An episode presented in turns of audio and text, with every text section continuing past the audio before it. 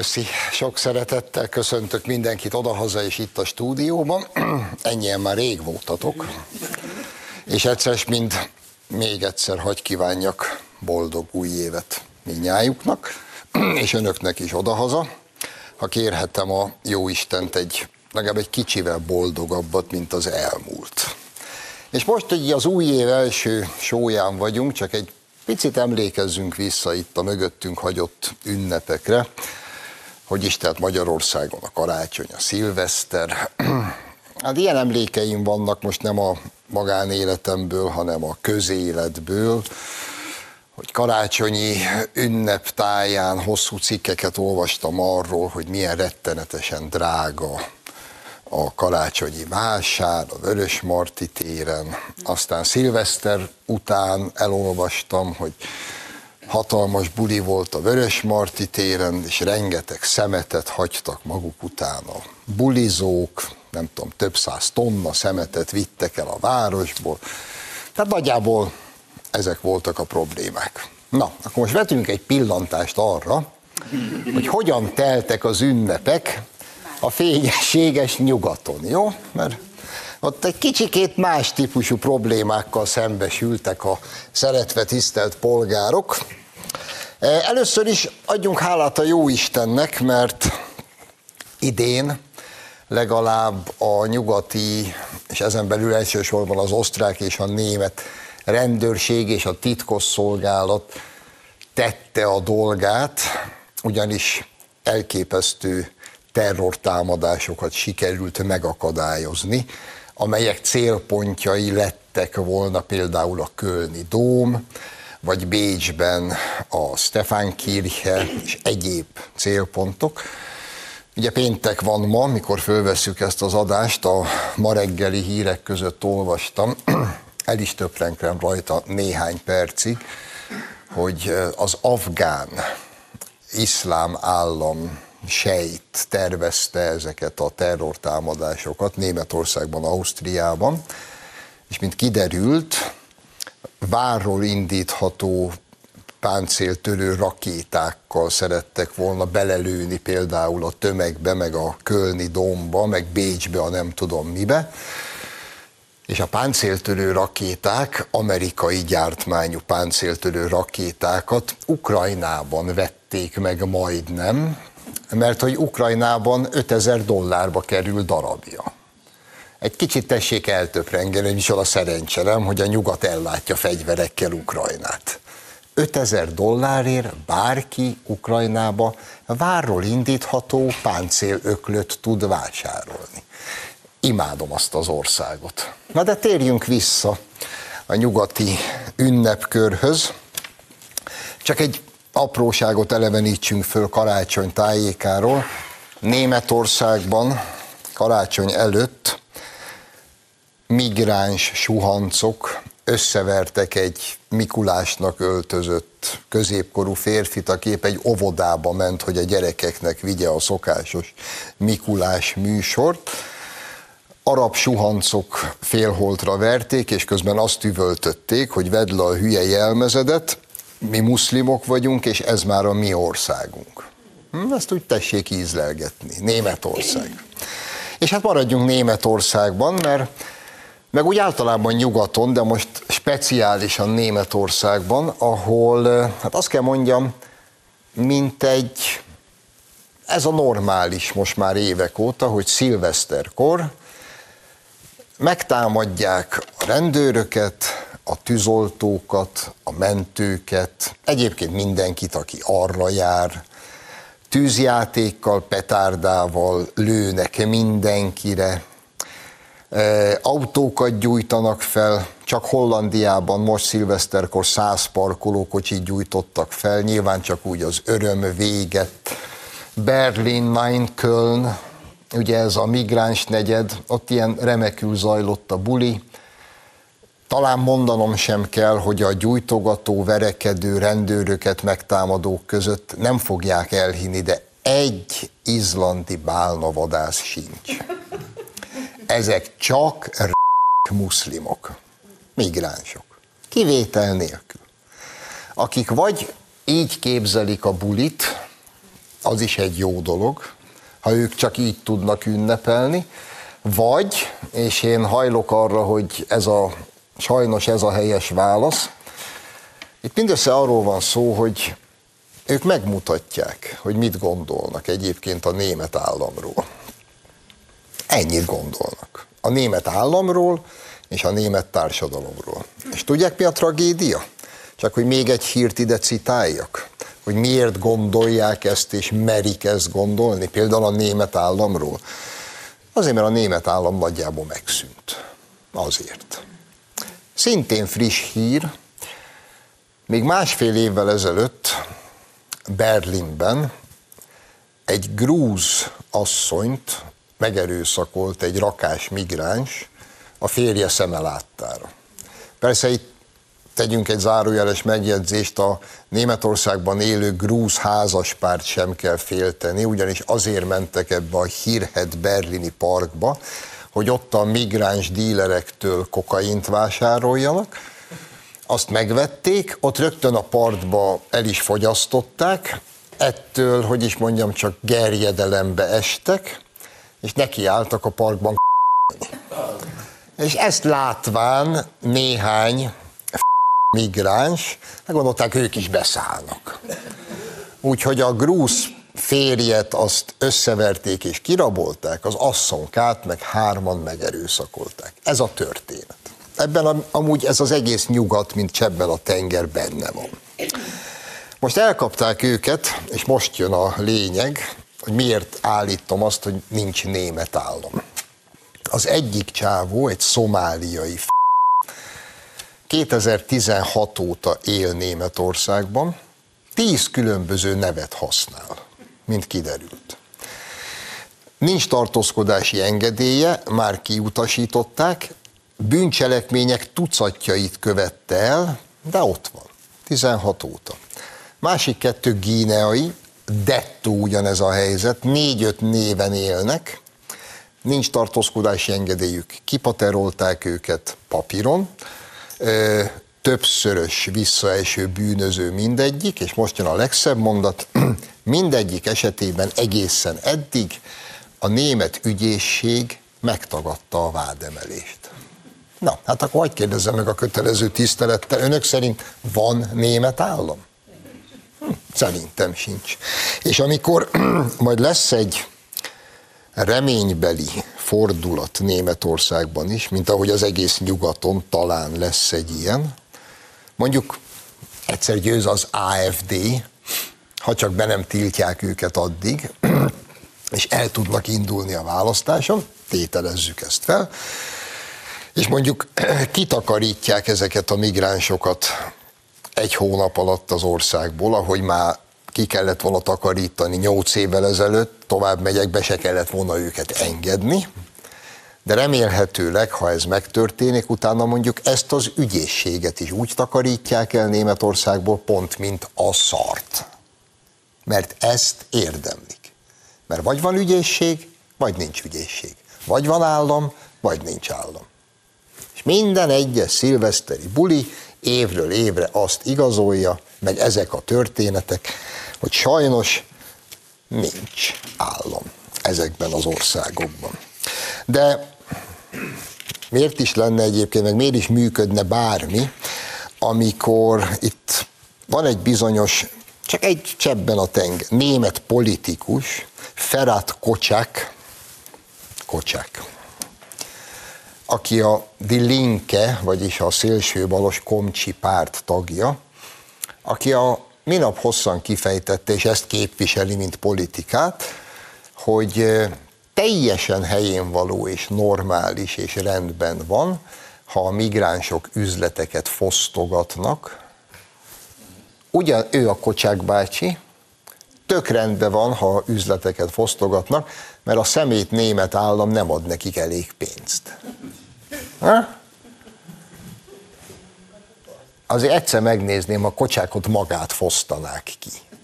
Meg ha van felesége, akkor mondjuk azt megerőszakolnák, hogy akkor is ilyen boldogan beszélne migránspárti mondatokat. Persze egyébként meg ez is teljesen mindegy.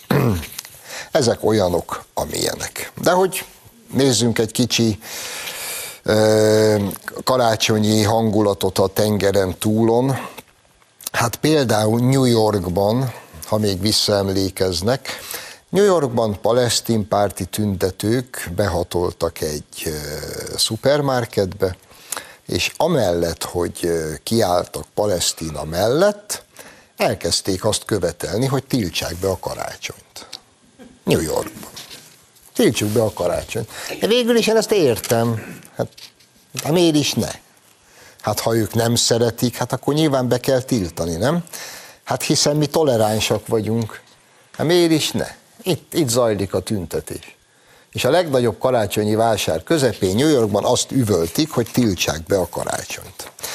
De szeretnék azért rossz hírekkel szolgálni itthonról is, mert hogy én nem nagyon emlékszem ilyen esetekre az előző, elmúlt évekből. Idén azért nálunk is történtek érdekes dolgok. Itt a karácsonyi ünnepkör kapcsán. Először úgy kezdődött, hogy Szányban, a templom előtt felállított Betlehemben megrongálták a Jézus szobrot. Ez volt az első eset. Aztán jött Dunavecse, nyilván emlékeznek rá. Dunavecsén immáron másodszor verték szét Szűz Mária szobrát, amit egyébként azt hiszem épp január másodikán szenteltek volna fel. A támadók ezt nem várták meg, hanem szétverték a szobor fejét, de még egyszer mondom, ez a második eset volt, ez már a egyszer megjavított és helyreállított Mária szobor volt.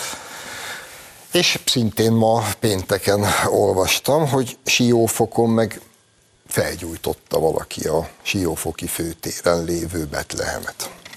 Tehát magyarán idehaza az ország három különböző pontján követtek el, nyugodtan mondjuk ki, aljas, gyáva és becstelen támadást a keresztények és ezen belül a katolikusok ellen. Lehetne itt mismásolni, hogy nem is, meg dadadám, meg ezek csak vandálok, meg mit tudom én. Aki Betlehemeket gyújtogat, és immáron másodszor tudatosan Szűz Mária szobrot ver szét, az a kereszténységet és a keresztényeket akarja megtámadni. Nyilvánvaló, hogy karácsonykor ez hatványozottan és különösen igaz. És annak a véleményemnek adtam hangot az ügy kapcsán. Egyrészt mélységesen remélem, hogy kézre kerülnek ezek az elkövetők, különösen a Dunavecsei Mária szobor szétverői, és hogyha kézre kerültek, akkor nekem van egy remek ötletem, ami a büntetést illeti. Ugyanis én kivinném őket egy tetszőleges muszlim országba, és arra kötelezném, ha már ilyen bátor fiúk, hogy ők egy mecsetbe menjenek be, és ott kezdjenek el bármit szétverni. Hát ha ennyire bátrak a srácok, akkor nem a Mária szoborral kell kezdeni, aki sosem fog visszaütni. Meg nem a birkamód békés, már-már önsorsrontóan békés európai keresztényeket kell megtámadni és meggyalázni ilyen módon.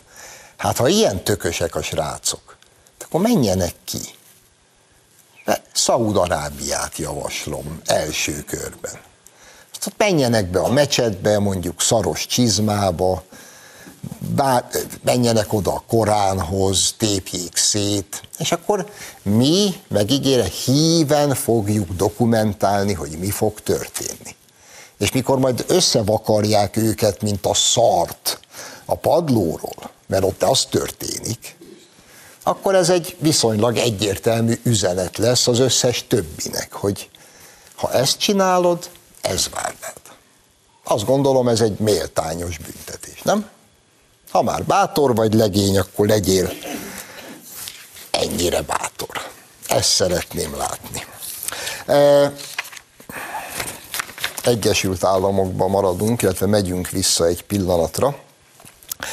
Szóval, drága barátaim, sok mindent el lehet mondani, hogy mi történt az Egyesült Államokkal és az Egyesült Államokban az elmúlt években, és ez a sok minden, ez mind rettenetes, elborzasztó és tragikus. De most, karácsony előtt megint azt kell mondjam, a kvint eszenciáját kapjuk egy hajdan volt birodalom végső szétrothadásának. Ugyanis történt, bement a szenátus egyik dísztermébe egy ott dolgozó bevitte magával a kicsi német barátját, és már bocsánat, de hát most cifrázhatnám, meg próbálhatnám felöltöztetni, de nem fogom. Az amerikai Egyesült Államok szenátusának dísztermében ezek ketten nekiálltak és az egészet mobiltelefonnal rögzítették. Boldogan belemosolyognak időnként élés közben a kamerába, látszik rajtuk, hogy úgy meg vannak indulva a gyönyörűségtől, hogy nekik hol sikerült és amikor az egész dolog kiderült, meg ez a felvétel nyilvánosságra került, és hát úgy szóltak a szenátusba dolgozó hogy mégis ezt hogy gondoltad, pontosan azt válaszolta, amit várni lehetett tőle. Azt bírta válaszolni, hogy ő nem érti a problémát. Nem érti, hát ő attól, hogy ő speciál a szenátus dísztermébe ettől ő még ugyanolyan jó demokrata, mint volt előtte. Hát miért kell őt bántani? És majd mindjárt hozzátette, hogy biztosan azért, mert vagyok.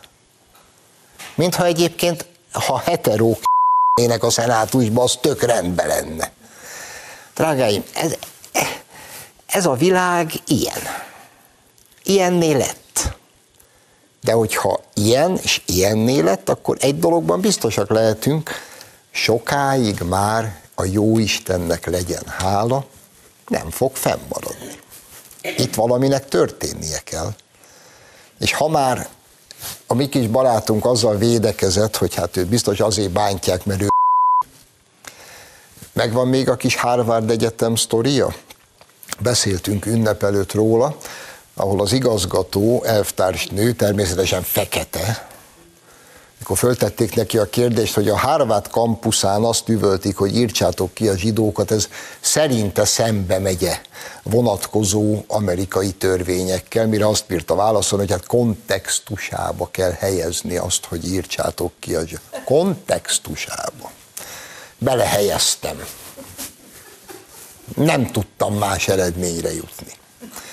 És nem mondott le. Aztán most végül csak le kellett mondania, így az ünnepek után, többek között azért, mert kiderült, hogy a nyúlfarknyi tudományos munkássága elejétől a végéig plágium, összeollózta valahonnan, úgyhogy menesztették, de lemondásakor azért nem bírta kihagyni, hogy ne mondja azt, hogy őt azért bántják, mert fekete. Ha a szenátusba mert akkor azért bántanak, mert ha plagizáltál és komplet hülye vagy, és mindenre alkalmatlan, és kirúgnak, akkor meg azért rúgnak ki, mert fekete vagy. Ezeknek e- ennyi maradt a világkép. És akkor a végére eh, engedjétek meg, hogy egy Petőfi idézettel kezdjek. Ugyebár Petőfi Sándorunk azt írja a 19. század költőiben, ha még rémlik valakinek, így kezdődik a költemény. Ne fogjon senki könnyelműen a húrok pengetéséhez, nagy munkát vállal az magára, ki most kezébe lantot vesz. Ha nem tudsz mást, mint eldalolni saját fájdalmat és örömed, nincs rád szüksége a világnak, ezért a szent fát félretett. 19. század költői, első verszak. Miért hoztam ezt most ide? Hát mert eltelt nagyjából 150 év, 170, és a 444.hu, hát hogy is mondjam, csak felülírta Petőfi Sándor intelmeit. A következő cikk jelent meg az ünnepkör alkalmából a 444-en. Kezdeném a címmel, jó? A mesztelenül szarás nyomában. Írja Molnár Kristóf, ő a szerző, egy poétikusan ifjú korban lévő f... mesztelenül szarás nyomában. Ez a 444 cikke. Így kezdődik, érdemes végighallgatni. Göttingen belvárosában sétáltunk, amikor olasz barátom Giulio feltette a kérdést, ti szoktatok mesztelenül szarni? És innentől jön három fleck arról, hogy ő kikérdezi a kollégáit, hogy ki szokott, meg ki hogy szarik, és ebből van egy cikk. Na most a mi Sándorunk fölkelne. A nem tudjuk hol levő sírjából. Ne fogjon senki könnyelműen a húrok pengetéséhez. Hol vagyunk már a saját fájdalmattól és örömöttől? Ma már arról írnak a haladók, hogy ki hogy szarik. Mi lesz jövő héten? Ide jutottunk emberek. Ja, és ne felejtjük, ők, ők a progresszívek, a haladók, a megvilágosodottak, az igazságosak, a tehetségesek, és mi vagyunk a büdös bunkók. Ezt ízlelgessétek végig a szünetben, ugyanis most tartunk egy rövid szünetet, második részben pedig G. Fodor Gábor lesz a vendégem, úgyhogy ne menjenek messzire.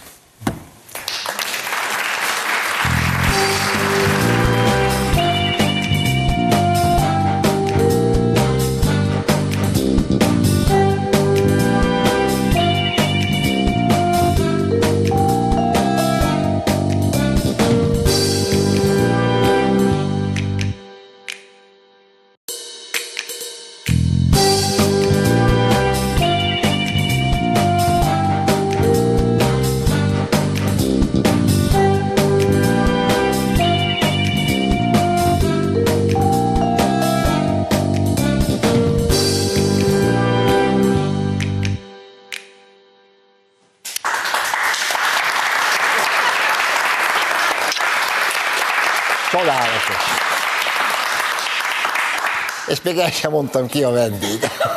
Szóval folytat, folytatjuk az adást.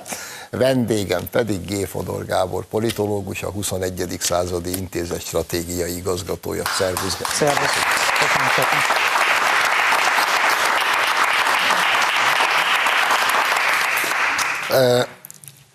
Új év van, és ez az új év, ez mindenképpen tartogat egy nagyon fontos nyugodtan mondhatom így, sorozatot. Itt választás, választás hátán lesz idén. Próbáljuk meg egy kicsit szétszálazni, hogy ebből a rengeteg választásból melyiknek milyen tétje van, elsősorban mondjuk a mi nézőpontunkból. Hát hallgattam a műsor első felét, hogy minden rossz és hanyatlik, de hát ha, hát ha mégis lehet változtatni rajta. A politika abból indul ki, hogy lehet másképp is, mint ahogy van. És szerintem ez az év ebből a szempontból egy ilyen szuper év, választási szuper év, ha úgy tetszik. Hát mint egy 50 országban lesz valamilyen módon választás, meg több mint két milliárd embert érint, de azért mégis néhány történet kiemelkedik ezek közül. Például márciusban Oroszország elnököt választ, és aki győz, az 2030-ig marad. Azt hiszem nem mindegy, hogy ki lesz Oroszország elnöke. Kb. egy hónappal utána India fog választani, és ott 2029-ig dőlnek el a dolgok. Utána mi is részt veszünk ebben a történetben, június elején Európa parlamenti választások lesznek, szerintem nem tét nélküli a dolog. Nem mindegy, merre fordul Brüsszel, és ez meg fogja határozni a mi mozgásterünket is. És a végén ott lesz novemberben, november elején az amerikai választás, ha Trumpot engedik, akkor, és Trump győz, akkor ott megint fordulhat a világnak a sorsa. És ekközben Szlovákiában is választás lesz, Romániában is választás lesz, de hát Romániában igazából meg se érdemes jegyezni a neveket, annyira változnak a dolgok, úgyhogy inkább ugorjunk. Igen, sajnos. Egy pillanatra maradjunk az európai európai parlamenti választásoknál. És engedd hogy egy kicsit messzebbről indítsam a kérdést. A minap a Divelt közölt egy hosszú interjút Bakondi Györgyel, ugye Orbán Viktor egyik stratégiai tanácsadója migráns ügyben. És a téma a migráció volt. Na most a cikk alatt komment özön vette kezdetét, ahol a német olvasók kommentálták a olvasottakat, és mondjuk a kommentek 80%-a arról szólt, hogy csak Magyarország, Németország élhetetlen. Többek között ilyeneket írnak be, nem egyen, nem ketten, hogy azon gondolkodnak, hogy elkezdenek megtanulni magyarul, mert amikor el kell menekülniük Németországból, akkor egy hely maradt, ahova érdemes menni, az Magyarország. Ez a, ez a, ez a német olvasók, még egyszer mondom, 80%-ának a komment szekciója. Ahogy ezt a sajtóklubban már megkockáztattam, tőled is megkérdezem, hogy létezik, most akkor Adival szólván, hogy létezik, hogy ezer zsibbat vágyból végül nem lesz egy erős akarat. Mert mindenki tudja, hogy a német társadalom döntő többsége nem tudja elviselni azt, amiben élnie kell a hülye politikusai miatt. De miért nem csinálnak semmit? Hát a választások nem csak arról szólnak, hogy kialakít kormányt és mit fog csinálni. Egyébként a választások zöme azzal az eredménnyel fog zárulni, hogy ingatag koalíciós kormányok fognak létrejönni, és egy ilyen bénakacsa állapotok lesznek, mert ez valakiknek az érdeke. Ami a kérdésedre vonatkozik, hogy hát van egy magyar válasz, ami egy egyre nagyobb népszerűséget élvez a világban, hogy van egy Orbáni válasz ezekre a kérdésekre, család igen, bevándorlás nem. Szuverenitás igen, beavatkozás nem. Józanész vagy normalitás igen, hülyeségek, abnormalitás nem. És tényleg az a furcsa, a kutatások is mutatják, hogy még Európában is az emberek többsége, az egyes országokban a német polgárok többsége is egyetért ezzel. De amikor oda kell menni az urnákhoz, az eredmény nem lesz ez. Mi ennek a magyarázata, vagy miért lehet ez? Hát azért, mert van az elit, meg vannak az emberek. És Európát szerintem az elitek és elitmechanizmusok kormányozzák. Például Németországban a sajtó fogva tartja a politikát. És nem lehet mindent mondani, sőt, semmit se lehet mondani, ami kívül esik a szalonon. De az, hogy mi a szalon, az egy nagyon szűk dolog. Hát milyen ország az, ahol egyébként a második legerősebb politikai erőt nemzetbiztonsági ellenőrzésnek vetik alá? Ha valaki elkezd újságcikkeket olvasni arról, hogy mi történik majd ebben az évben, 2024-ben, ilyen jelzőket fog találni, hogy a szélső jobb előretörésétől félünk. Hogy a populista jobboldal előretörésére lehet számítani Portugáliában. Na most lefordítom, ezek a normalitás erői. Csak a szalon, aki megmondja, hogy ki illik a szalomba és ki nem, az határozza meg a téteket Németországban, de Nyugat-Európa jelentős részén is a politika nem mer szembe menni ezzel a sajtóval, nem mer szembe menni a média nyilvánossággal, és beszéljünk akkor erről is, nem mer szembe menni azokkal az erőkkel, akik a háttérből hálózatok révén nagyon komoly befolyást gyakorolnak arra, hogy ki legyen a miniszterelnök, és ki nem. Hát ha valaki visszagondol a elmúlt évtizedre, itt körülöttünk is hullottak a miniszterelnökök. Hirtelen találtak egy korrupciós ügyet, hirtelen magyarázkodni kellett valamiért, és ez felértékeli az, amit szerintem nálunk történik, ami minden erről szól, a szuverenitásról, ami igazából azt jelenti, hogy le kell zárni a kapukat a külső beavatkozás előtt. Létezik külső beavatkozás, ezek megmozgatják a dolgokat, elég ha csak most Lengyelországra vagy Szerbiára gondolunk, hogy ott mi történik, és azt is megemlíthetjük, hogy nálunk miért nincs ez. Nem azért nincs, mert nem vagyunk célpont, hanem azért, mert szerintem tudatos stratégiai erőfeszítések történtek az Orbán kormány részéről, hogy ezeket a bejáratokat zsilippel lezárják. És ez nem magától van, ez egy óriási politikai teljesítmény. A magyar miniszterelnök szerintem többek között ezért kerül az újságok címoldalára, és mindig negatív kontextusban patásördökként, meg olyanként, aki nem tudom, a szélső jobb oldal előretörését segíti elő Európában és a világban. Maradjunk Lengyelországnál egy pillanatra, mert te is foglalkoztál vele, és azt gondolom, hogy te sem véletlenül foglalkoztál vele, mert ha van most állatorvosi ló, ahol tanulmányozni lehet, hogy amúgy mi történik, te is így fog, ahol tanulmányozni lehet, ahogy te írtad, hogy mi történik, ha soroség győznek, na az speciál Lengyelország. Hogyan most csak, most csak a látszatra ügyelés oldaláról közelítem meg a kérdést. Hogy ő felsége Brüsszel ennyire képtelen még a látszatra is ügyelni, vagy ennyire nem érdekli még a látszat sem, hogy miután Donald Tuskék megcsinálják azt, amit most megcsináltak a német közszolgálati televízióval, az ottani táviratirodával, rádióval, verőemberek, rendőrség, mindenki kirúgása, fűnyíró elv szerint, stb. stb. Egy, egy lehelletnyi kritika nem érkezik. Sőt, Sőt hát helyes. Ez mind helyes és helyén való, hiszen milyen manipulált módon tudósított eddig a lengyel közszolgálati televízió, ezt halljuk. Hogyha megfordítanánk az előjeleket, a szélső jobboldali populista nemzeti erők csinálnák ezt bármelyik országban, mi lenne? Mi lenne? Jönnének a fenyegetések, a kettős mérce, a pénzvisszatartás, akkor a hitelintézetek, hitelminősítőknek a leértékelése, és hát mindenki tudja, aki újságot olvas, ezeket az eljárásokat. De ez úgy működik, mint egy varázsütés. Egy csettintésre, egy utasításra működnek a dolgok.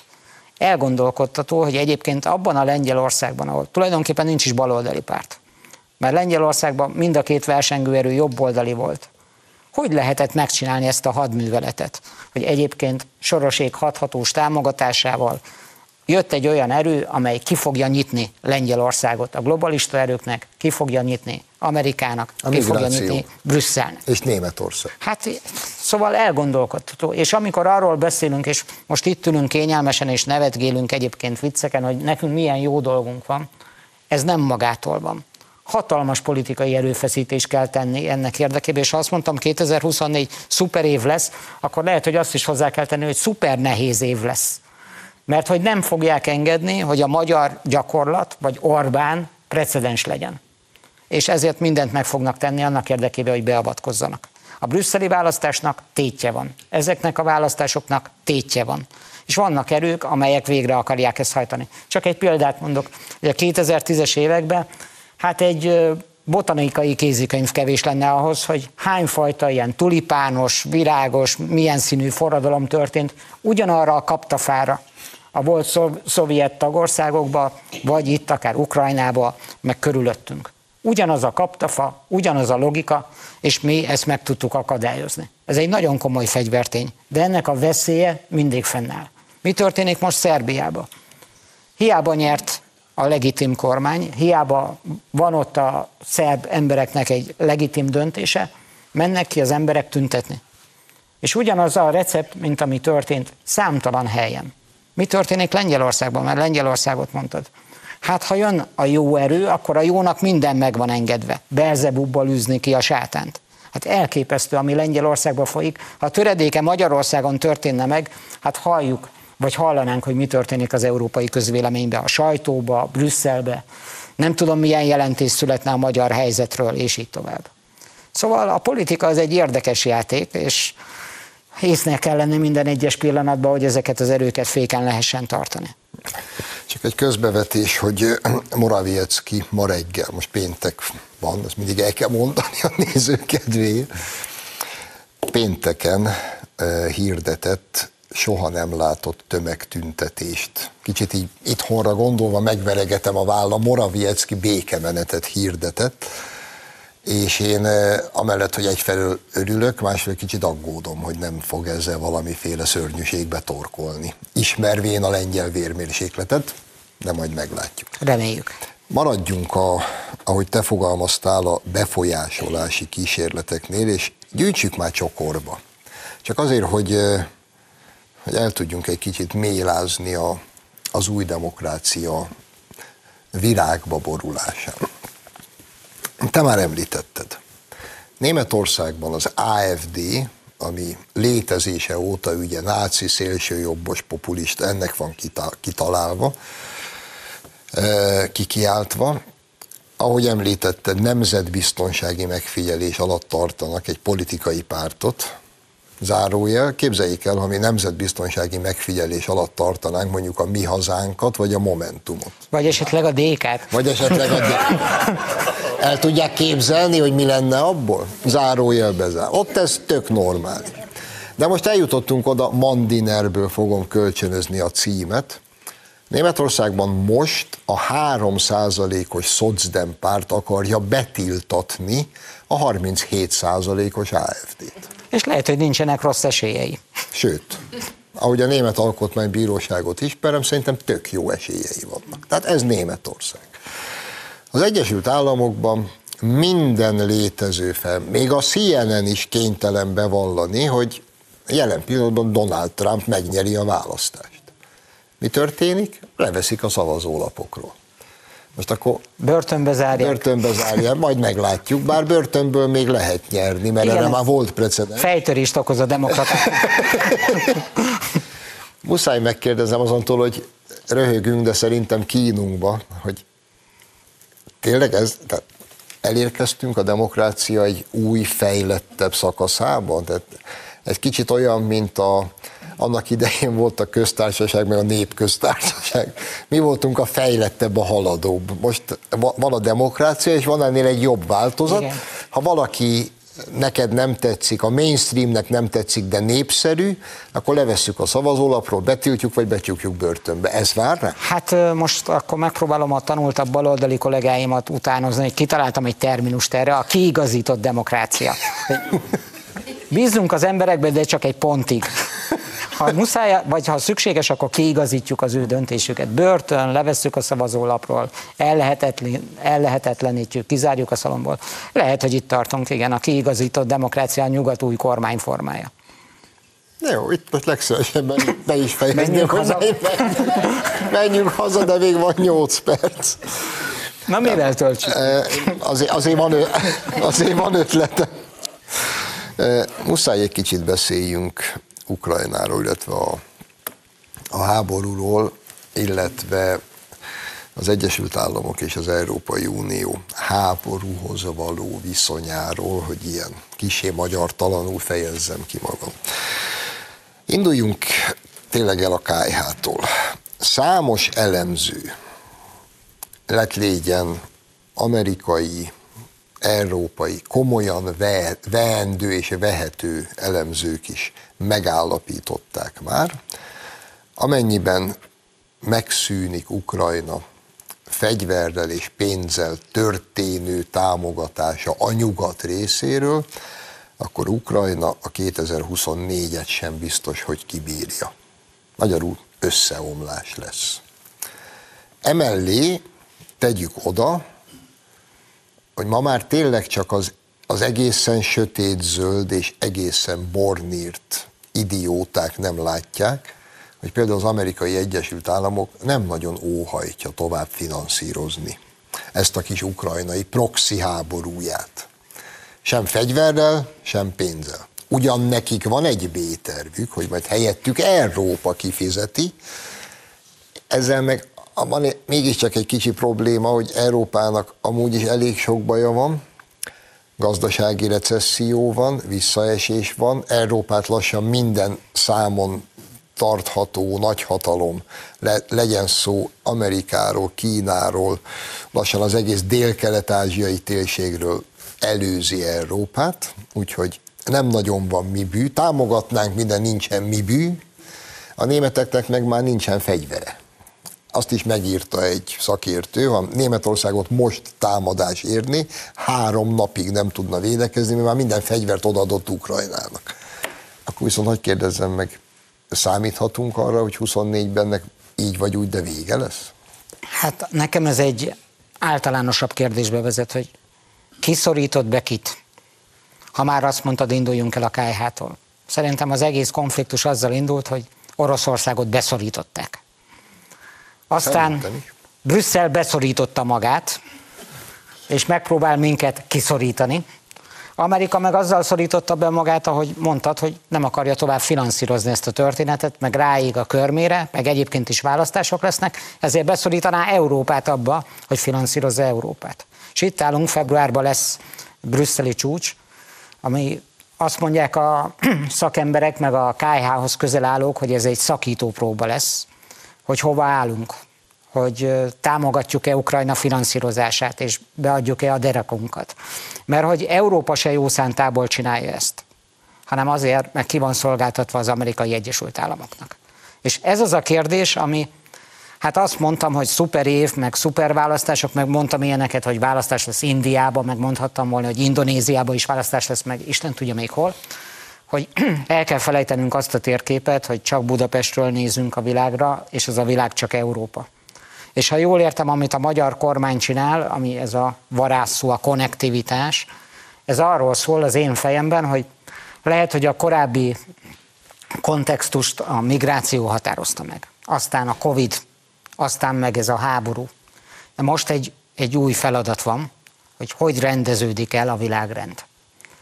Hogy ez szerintem Amerika kísérlete arra, hogy megőrizze a vezető szerepét.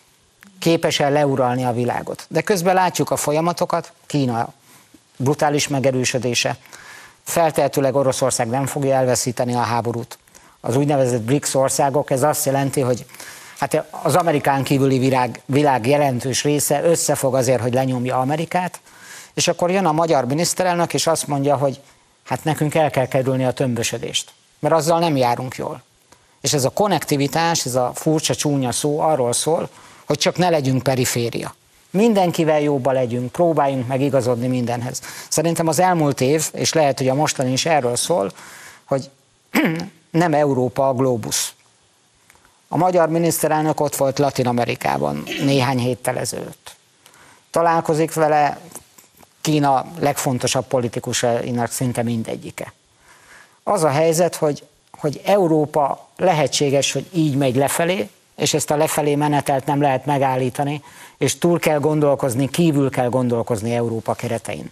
Szerintem a világ mozog, mindenki a helyét keresi, és ebben számomra az a elképesztő, meg elismerésre méltó, hogy egy, tényleg egy 10 milliós ország szereplő ebben a játékban.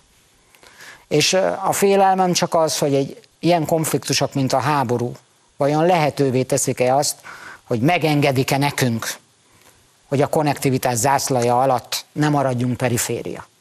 És ez sok mindentől függ. Függ attól, hogy mi fog történni november 5-én Amerikába. Hogy Amerika hogy vészeli át ezt az évet. Hogy mi Kína szándéka.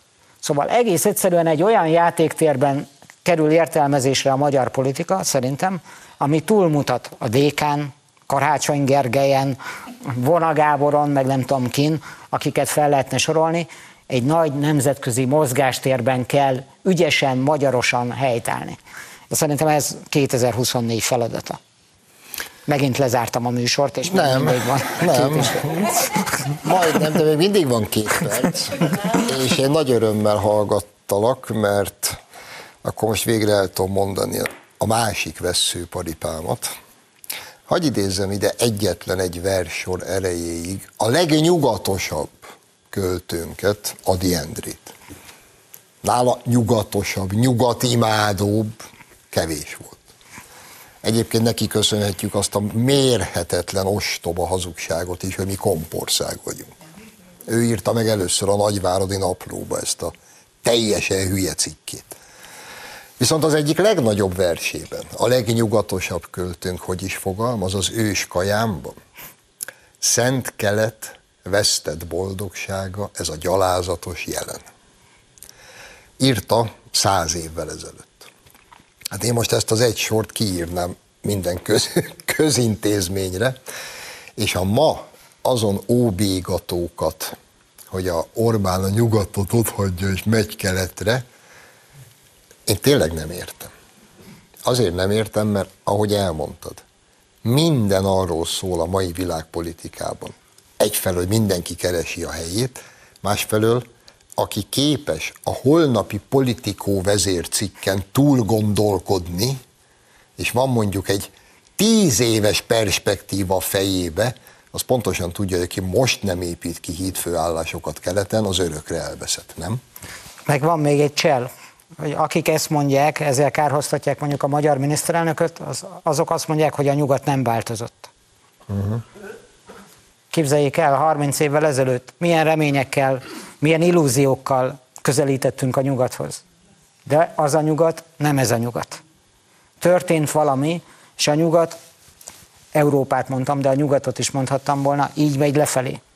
Ami az műsor első fele is erről szólt, hogy rémtörténetek vannak, a rémtörténetek lesznek az új normalitás, és ha nekünk sikerül, ez a világtól is függ, hogy ott merre mennek majd a választások révén az erők, és nem csak ebben az évben, de ha csak nekünk sikerül, akkor is legalább időt nyerünk a normalitás számára.